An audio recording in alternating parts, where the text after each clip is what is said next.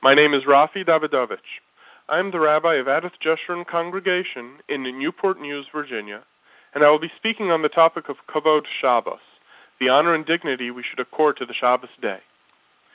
There is one aspect of Shabbos that may sometimes be neglected, whose observance has changed my own personal Shabbos for the better. I am not referring to some heretofore unknown melacha or muktzah category. I am referring to Kavod Shabbos, the honor and dignity of Shabbos. And I don't mean we don't have nice clothes or fine china.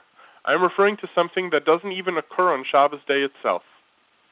Let's begin by following the lead of the Rambam, Maimonides, the great Jewish thinker and codifier, who outlines in his Hilchos Shabbos, chapter 30, the relationship a Jew is meant to have with the Shabbos day.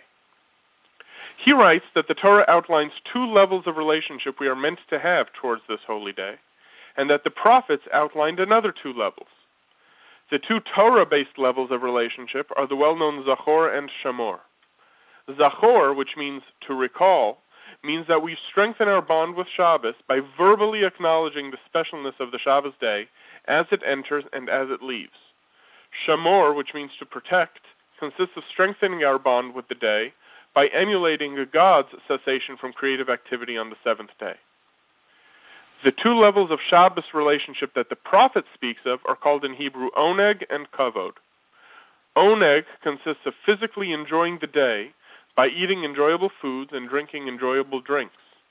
And then there is kavod, the aspect which I wish to speak about, using the Rambam's arrangement. Among the components of this mitzvah that we are familiar with are the needs to be clean, well-dressed, sufficiently hungry, as well as having the home in order with a set table and made beds. All these aspects of giving dignity to the Shabbos are spelled out in detail. But there is one aspect of this mitzvah that I find fascinating and wish to share with you. The Rambam makes it clear that Kavod Shabbos doesn't merely mean we should be clean, well-dressed, and hungry with a clean house on Shabbos. Rather, Kavod HaShabbos means that Erev Shabbos, Friday afternoon, should be spent making sure that Shabbos arrives with these things already accomplished. This is how the Rambam phrases it in part, and I paraphrase. Quote, "What is kavod?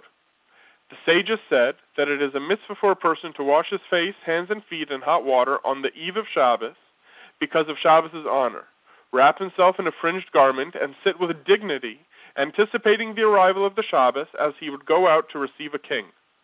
The early sages would gather their students on the eve of Shabbos, enwrapped in their garments, and say, 'Come, let us go out and greet the Shabbos king.'" End of quote.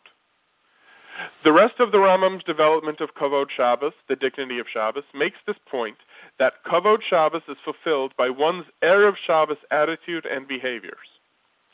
Another fascinating aspect of the halacha is that the time immediately preceding Shabbos be spent doing nothing but sitting and waiting. I have to tell you that when I can pull this one off, it is hands down the winner in what gives my Shabbos experience the greatest joy: being ready and calm well before Shabbos begins. The Rambam himself states that Ezra instituted that laundry, a far more time-consuming activity in the past than it is today, be done on Thursday because of Kavod Shabbos. The Rambam here is paskening that being stress-free before Shabbos starts is a mitzvah. From these laws, I have learned lessons in how to relate to God as well as to other human beings. I have learned that my relationship with another is defined by how I behave and act before the other even arrives. Am I looking forward to his arrival? Am I busy with other things when he knocks? Or have I cleared my schedule to be free when he shows up? If, when he arrives, I'm still busy, what does that say about how I have prioritized him? The Rav, Rabbi Yosef Dov Soloveitchik, Zecher Tzadik Levracha, once commented that America has Shomrei Shabbos, but needs more Erev Shabbos Jews. The Rav's uncle, the Brisker Rav, Rabbi Velvel Soloveitchik, fulfilled his Kavod Shabbos in the classic Maimonidean manner of sitting on his porch, in his Shabbos clothing, peacefully and contemplatively on Friday afternoon.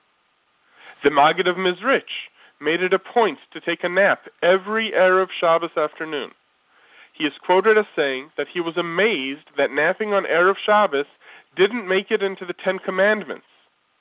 I do not understand the Kabbalistic terminology he used to justify the idea, but on a basic level, the Maggid's napping was a fulfillment of this halacha that one should enter Shabbos not exhausted or frazzled, but prepared, rested, and anticipatory. It is an attitude that has enhanced my Shabbos experience, and I hope can now enhance yours. I wish you a good Shabbos, a Shabbat Shalom, and an Erev Shabbat Shalom. Thank you.